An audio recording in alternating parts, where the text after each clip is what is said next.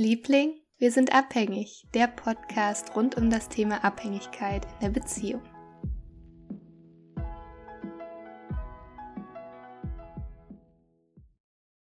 Hallo und herzlich willkommen zur heutigen Podcast-Folge. In der heutigen Folge, wie versprochen, möchte ich mit euch über Stressmanagement sprechen.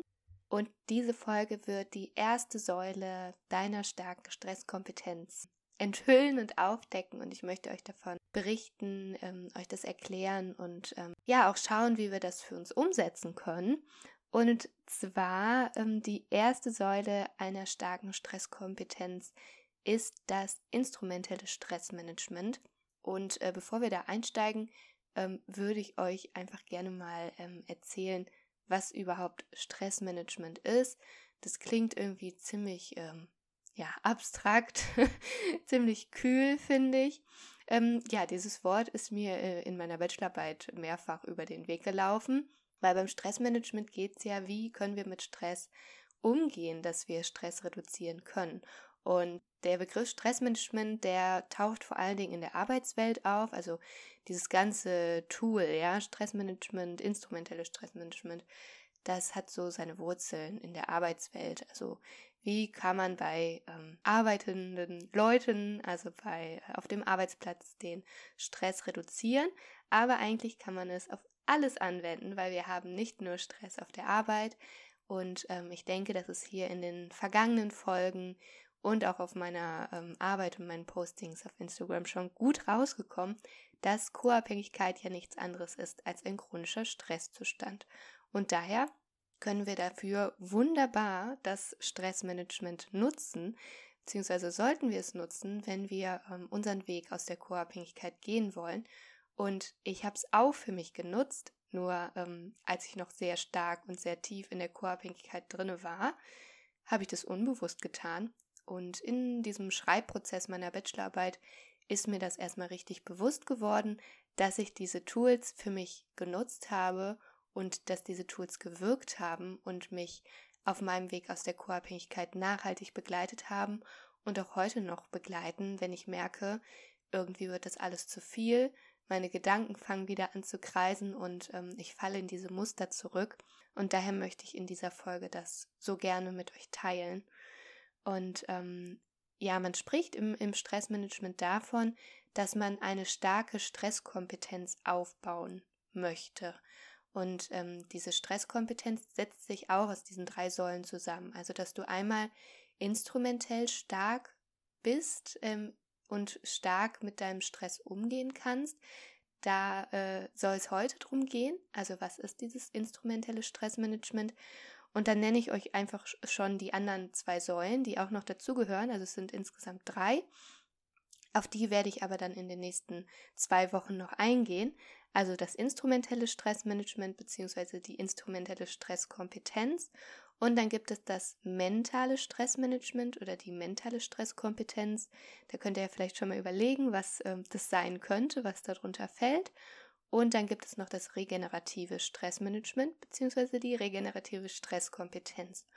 Und ähm, diese drei sind essentiell dafür, dass wir ähm, sage ich mal, gesund und in Balance äh, sind. Und ähm, also Stress ist auch etwas Natürliches. Also das ist normal, dass es vorkommt, aber ähm, entscheidend ist ja immer, wie wir damit umgehen und ob es zu einem chronischen Stressfaktor wird und uns auf Dauer krank macht. Und da ist es dann entscheidend, ähm, was wir für eine Stresskompetenz haben. Also ob wir gesund mit Stress umgehen oder halt, ob er uns ja auf lange Sicht ähm, dann krank macht. Und ich hatte das auch schon mal in einem Post gesagt und ich glaube auch bestimmt hier im Podcast, was denn so ähm, Stressfolgen sind, also so krankhafte Veränderungen durch Stress.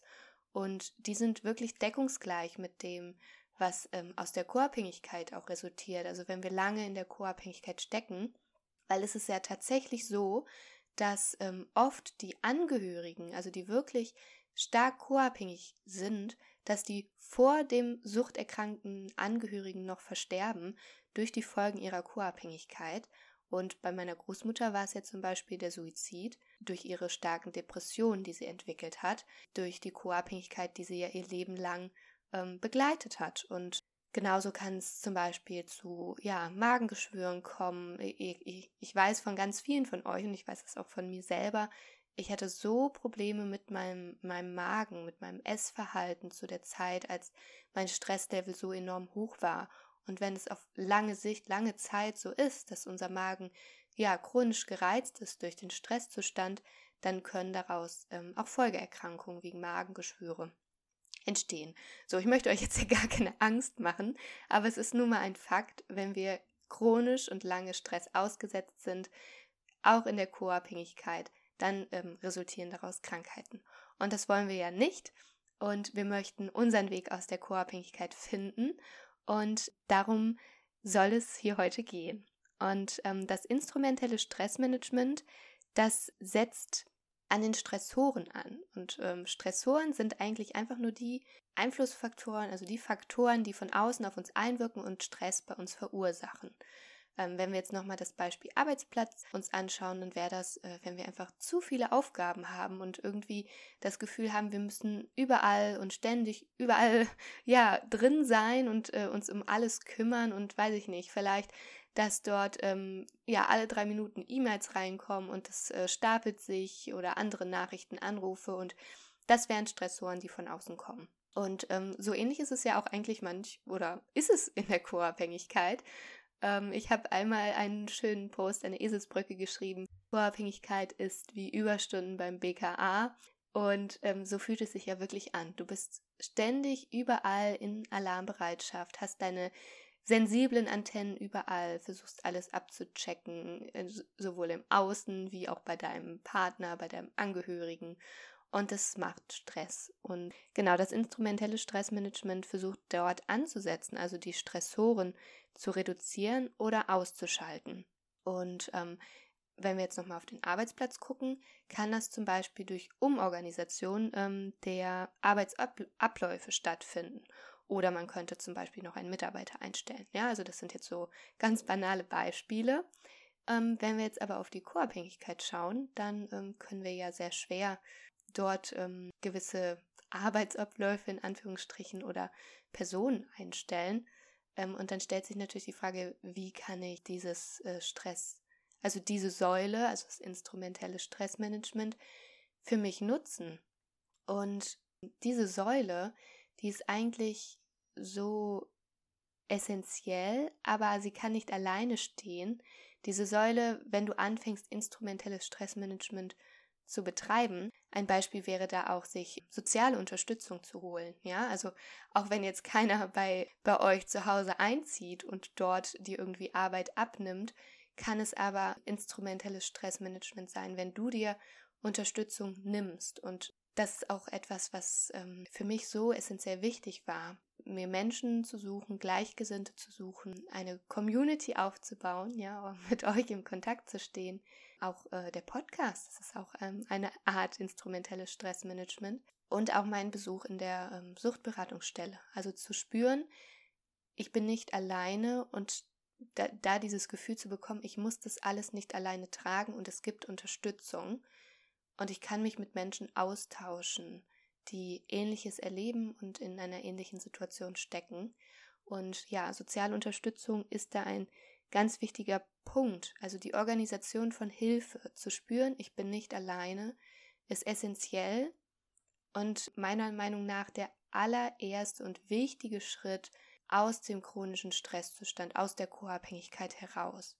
Und es ist ja auch, wenn wir jetzt nochmal auf den Arbeitsplatz gucken, ähnlich. Also wenn wir jetzt noch einen zweiten Mitarbeiter einstellen, ähm, der sich mit dir um das ganze äh, äh, E-Mail-Geschehen oder Telefonate kümmert, dann erfährst du ja auch, du bist nicht alleine, du hast Unterstützung, da ist jemand, der nimmt dieses Problem auch in die Hand sozusagen. Und gleichzeitig ist es aber so, dass diese Säule allein dich nicht nachhaltig aus dem chronischen Stresszustand herausholt. Und ähm, leider ist es oft so, dass da so an der Oberfläche gekratzt wird beim Stressmanagement und nur diese Säule irgendwie umgesetzt wird. Ne? Also, dass wir dann in die Selbsthilfegruppe beispielsweise gehen oder in eine Beratungsstelle und uns Unterstützung holen, weil wir merken, es geht einfach nicht mehr. Wir kommen ja dann auch einfach vollkommen an unsere Grenzen und ähm, spüren uns nicht mehr, wir wissen nicht mehr weiter und das ist dann die logische Konsequenz irgendwie, weil es keinen anderen Weg mehr gibt, dass man sich Unterstützung holt.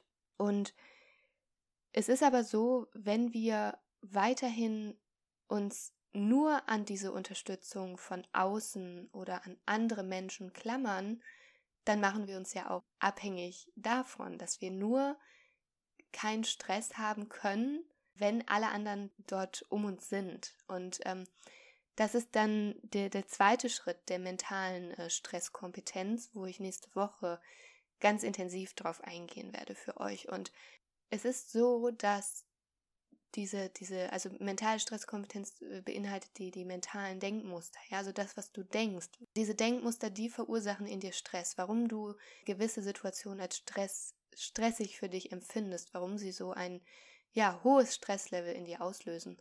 Und es sind ja diese Denkmuster, die so tief in uns verankert sind, dass wir über Jahre diese, diesen Denkmustern nachjagen oder uns dementsprechend verhalten.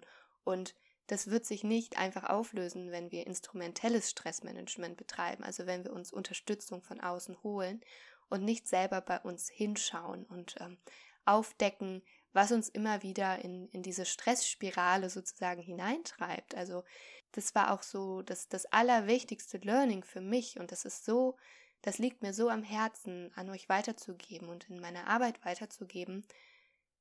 Es ist so wichtig, dass ihr euch Unterstützung holt und Selbsthilfegruppen, Hilfsangebote sind da so, so wertvoll und das möchte ich jedem von euch ans Herz legen. Aber wenn ich damals einfach nur mich getrennt hätte, und da sind wir jetzt wieder bei dieser großen Frage, die ich ja auch in der vorletzten Folge ähm, mit euch ja geteilt habe, wenn wir uns jetzt nur trennen würden, das wäre ja die, das Reduzieren oder das Ausschalten des Stressors, weil in der Co-Abhängigkeit ist ja dein Partner der Stressor. Also das stresst dich ja, der Konsum, die Sucht deines Partners. Und wenn wir jetzt dem, dem Ratschlag ähm, beispielsweise ähm, irgendeines lieben Menschen folgen würden in unserem Umfeld oder vielleicht auch ähm, aus der Suchtberatungsstelle, ich möchte die gar nicht schlecht machen, aber leider gibt es das noch viel, dass es dann heißt, ja, dann müssen sie sich trennen. Und ähm, sicher ist die Trennung, kann ein wichtiger und essentieller Schritt sein, um überhaupt erstmal diesen Raum zu schaffen, auch diese anderen Stresskompetenzen aufzubauen, ja, um erstmal bei sich auch hinzugucken, sich den Raum und die Zeit zu geben. Aber die Trennung allein ist nicht die Lösung. Weil wenn wir nur uns trennen, dann betreiben wir nur instrumentelles Stressmanagement. Also wir ähm, schalten den Stressor aus oder reduzieren ihn. Und das, was aber alles dahinter steckt, warum uns das stresst, ähm, warum wir vielleicht auch diesen, diesen Menschen ähm, in unserem Leben so lange gelassen haben oder unser Leben gezogen haben, und dieses ganze Konstrukt drumherum äh, mitgespielt haben. Das hängt ja mit unserer mentalen Verfassung zusammen, also was wir denken, unsere Glaubenssätze und das wird leider oft nicht angeschaut.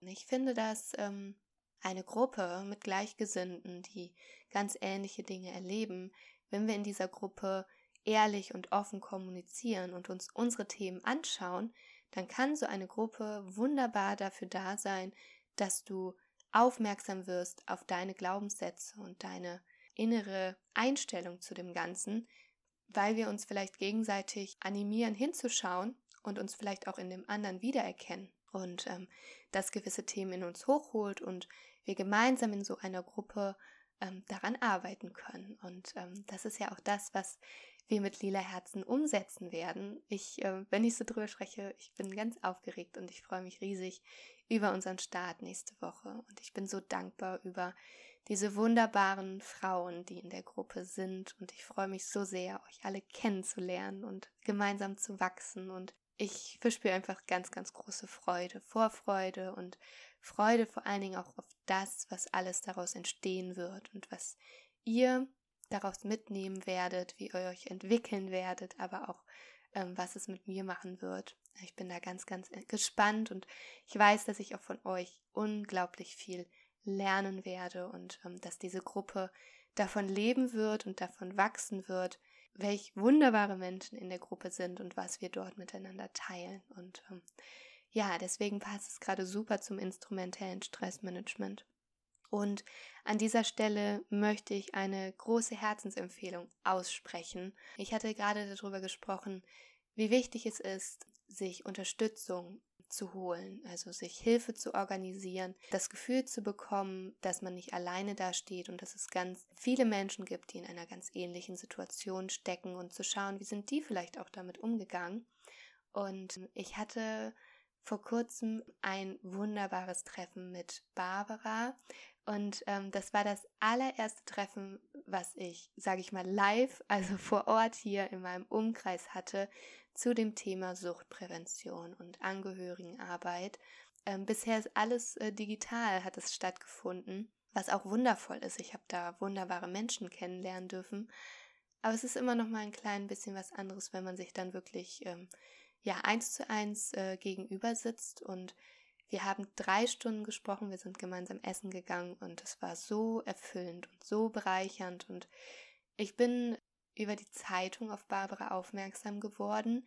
Ähm, meine Mama, also ich selber lese keine Zeitung, meine Mama hat mir diesen Artikel geschickt und in dem Artikel ging es darum, dass Barbara, also Barbara ist ähm, Mama eines drogenabhängigen Sohnes und ähm, zwölf Jahre äh, Selbsthilfegruppenerfahrung hat sie schon und da hat sie so viel so viel für sich mitnehmen können. Und sie war anfänglich halt Teilnehmerin bei einer Gruppe und ähm, daraus ist dann entstanden, dass sie selber nun eine Gruppe gegründet hat, eine Selbsthilfegruppe.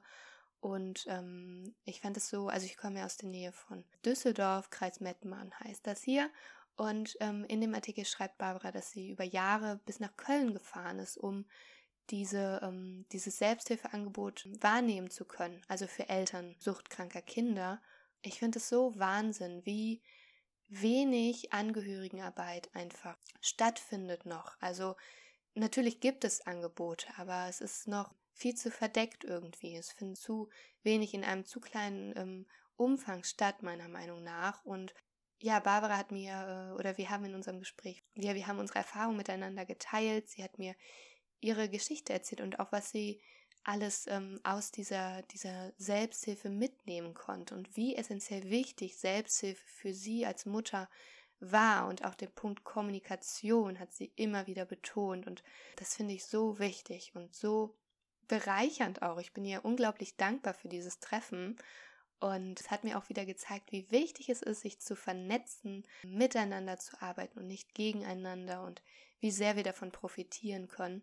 Und daher möchte ich, ähm, vielleicht gibt es den ein oder anderen Zuhörer, Zuhörerin hier im Podcast, die aus dem Kreis Mettmann kommt, denn ähm, Barbara hat jetzt vor kurzem die ähm, eine Selbsthilfegruppe für Eltern drogenabhängiger Kinder in Hilden gegründet. Also es ist im Kreis Mettmann und ähm, ihr findet Barbara ähm, auch bei Instagram. Sie ist dann noch recht am Anfang und ich möchte das unterstützen. Ich möchte das hier teilen. Ihr findet sie ähm, auf Instagram unter Elternsucht kranker Kinder. Ähm, ich schreibe das auch in Podcast-Beschreibung rein. Da könnt ihr gerne nachschauen und äh, sie auf Instagram besuchen.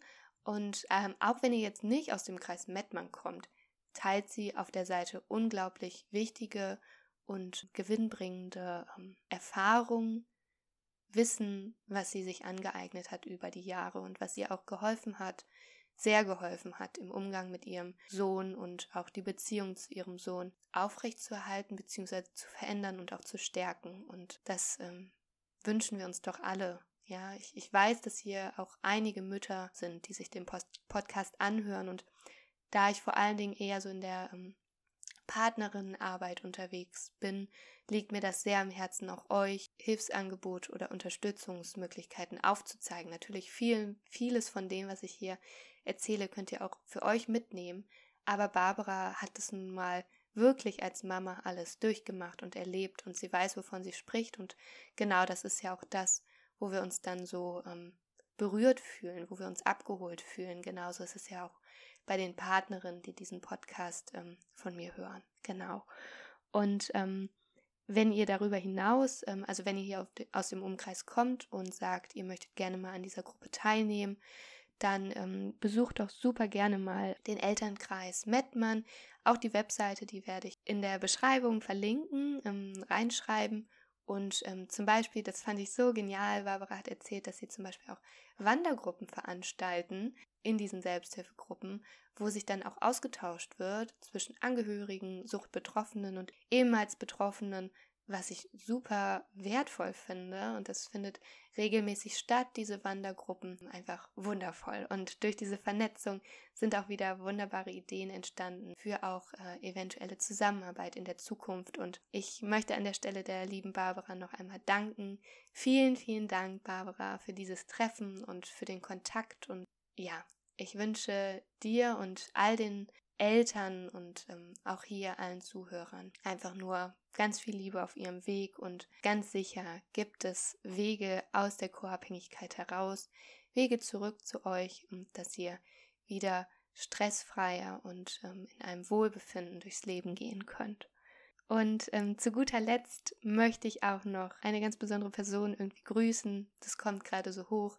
Die liebe Ronny ähm, sie hat mir geschrieben ähm, vor ein paar Tagen und sie hat so ein wunder, wundervolles Feedback dargelassen zum Podcast, zu meinen Folgen. Sie hat sich alle Folgen relativ schnell hintereinander angehört und sie hat mir gesagt, wie viel es mit ihr gemacht hat, dass sie mitgeschrieben hat ähm, über Dinge, die ich sage in den Folgen und dass es viel mit ihr gemacht hat oder gerade auch noch macht und das bedeutet mir unglaublich viel und ich freue mich sehr über solche Feedbacks, wirklich. Also ähm, ich finde da gar keine Worte für, aber es ähm, ermutigt mich immer wieder und motiviert mich weiterzumachen, auch wenn es für mich keine Option ist, damit aufzuhören, weil ich merke, wie groß, wie wichtig dieses Thema ist und daher ein ganz, ganz großes Dankeschön an euch, dass ihr so fleißig den Podcast hört, ja, mir auch folgt, der Entwicklung folgt und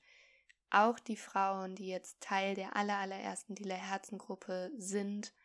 Ich danke euch von Herzen, dass ihr in, in Form dieser Teilnahme das Ganze unterstützt und ein Teil davon seid, wenn ja meine Arbeit noch größer wird, noch mehr Menschen erreicht und das ist ja das Ziel des Ganzen, dass wir das Thema Co-Abhängigkeit ähm, ich möchte es gesellschaftsfähig machen. Ich möchte, dass noch mehr Menschen dieses Thema hören, darauf aufmerksam gemacht werden und dass es wirklich nachhaltige und echte Unterstützung für Menschen gibt, die sich in der Co-Abhängigkeit befinden.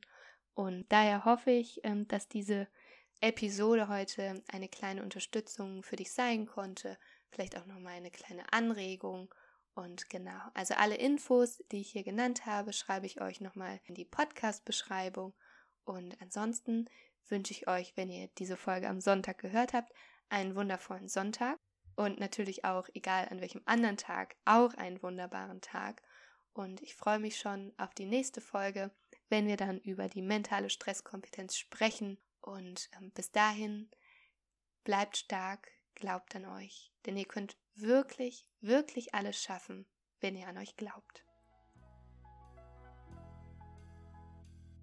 Wenn diese Folge dir gefallen hat und auch der Podcast dir eine wertvolle Unterstützung ist, dann teile ihn super, super gerne und schenk ihm eine 5-Sterne-Bewertung auf iTunes, damit wir gemeinsam noch mehr Menschen mit diesem Thema erreichen können und auf ihrem Weg aus der Co-Abhängigkeit unterstützen.